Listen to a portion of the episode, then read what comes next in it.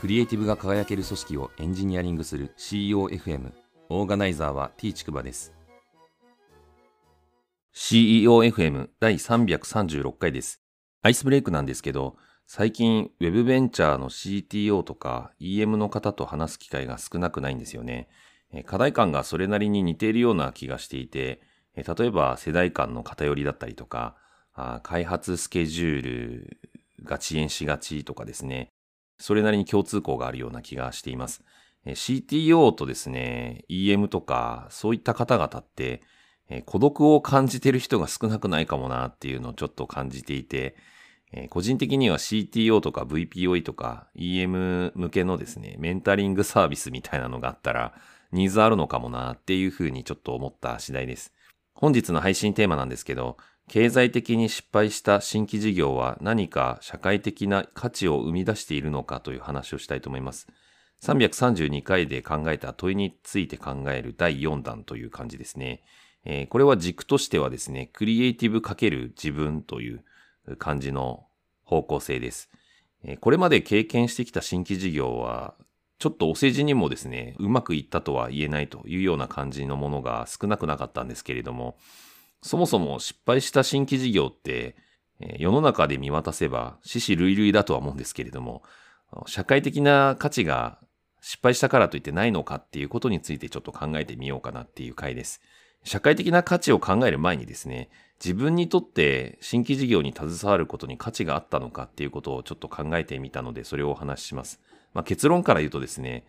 私にとっては価値しかなかったなっていうふうに思うんですけれども、一つはですね、貴重な経験が得られたなっていう実感があります。会社のお金で起業するような感じですね。で、やはり新しいことを立ち上げるっていうのは非常にエネルギーがいることで、かなり大変なんですよね。ただし、経験として得るものはやっぱり多かったなっていうふうに振り返ってみて思います。二つ目が人脈ですね。本当新規事業を立ち上げた仲間って戦友だなっていう感じなんですけれども、前職も前々職もですね、新規事業に関わった人たちって、今はもう別々の場所に散ってたりするんですけれども、緩やかに繋がっていてですね、未だに連絡取り合ったりする方々もいたりして、またそこでコンテキストが違う話とかを共有し合ったりできるというところで、非常にいいつながりだなっていうふうに思います。3つ目なんですけど、事業やプロダクトに対する価値観が変わったというところがあります。成功とか失敗とかっていうことに対して、あまり明確な価値観が自分の中に持ててなかったような気がするんですけれども、新規事業をやることによってですね、持続的な継続こそが成功だっていうふうに思えるようになったというか、そういうふうに感じることが多くなったなっていうふうに思います。あと、事業とかプロダクトって生き物っぽいんですよね。なので、かなり生物みたいな感じで、絶妙なタイミングで手を打たないと、時を逃すと死んじゃうみたいなところもあったりしてですね、対処療法にならざるを得ない時もあったりするんですけれども、思うようにコントロールできるものかというと、そうでない部分も多分にあったりとかして、いずれにしてもかなり難易度は高いなっていうところはあるんですけれども、ある意味何か育てているような感覚に近いなっていう印象があります。次に社会的な価値と言えそうなものをですね、本題なんですけれども考えてみようかなと思うんですけれども、まずですね、挑戦のマインドセットを持った人材が増えるっていうのはあるんじゃないかなというふうに思います。新しいことに挑戦する人が増えた方が世の中最適化されるんじゃないかなって私の中では仮説があってですね、これは新規事業に携わる人たちが増えれば増えるほど、当然その新しいことに挑戦しようっていう経験がある人たちが市場に増えていくというようなところはあるので、それはプラスなんじゃないかなって個人的には思っているところがあります。二つ目なんですけど、失敗事例から学べるっていうことですね。ある意味、リーンスタートアップというものはですね、失敗から体系的に成功を実験証明するような理論と言えるんじゃないかなって個人的には捉えてるんですけれども、ただ、ここで重要なのはですね、失敗の肝心な要因って案外人に起因したりとか、結構複雑な問題とかですね、言いづらい問題に起因してたりもするので、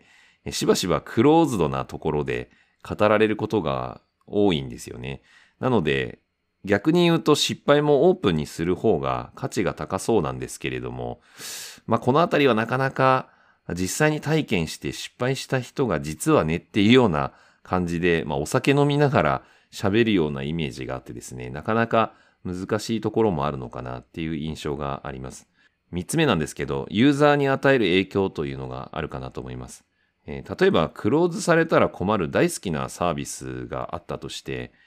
それにどういうふうにお金を払った方がいいのかっていうことがですね、だんだんユーザーも分かってくるという側面があるかなと思います。ある意味、そのサービスリテラシーみたいなものがですね、向上するという側面があって、まあこれは社会的な価値ということで、徐々にですね、お金を払う側のプロダクトを守ろうとする文化みたいなものを醸成するのに一役買ってるんじゃないかなっていうふうにも思います。いろいろと考えてるとですね、私個人的には価値しかないんじゃないかなっていう気がしてきたんですけれども、これは個人としてもですね、社会的にもなんですけれども、ただ大事なことを忘れちゃいけないものがあるなと思ったのに気づいたんですけれども、新規事業に投下する労力って報われるかどうか本来わからないんですよね。まあお金になるかどうかわからないみたいなところがあって、お金にならなければ当然継続性がないので、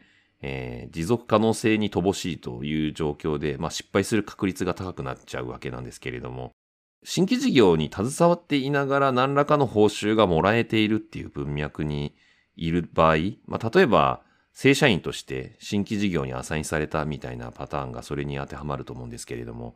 そういった場合ってどっかのお金が投下されてるので、まあそういう例えば既存部門の利益が投下されてるとか、そんなところに対して感謝の気持ちを忘れちゃいけないなっていうのはすごく感じた次第です。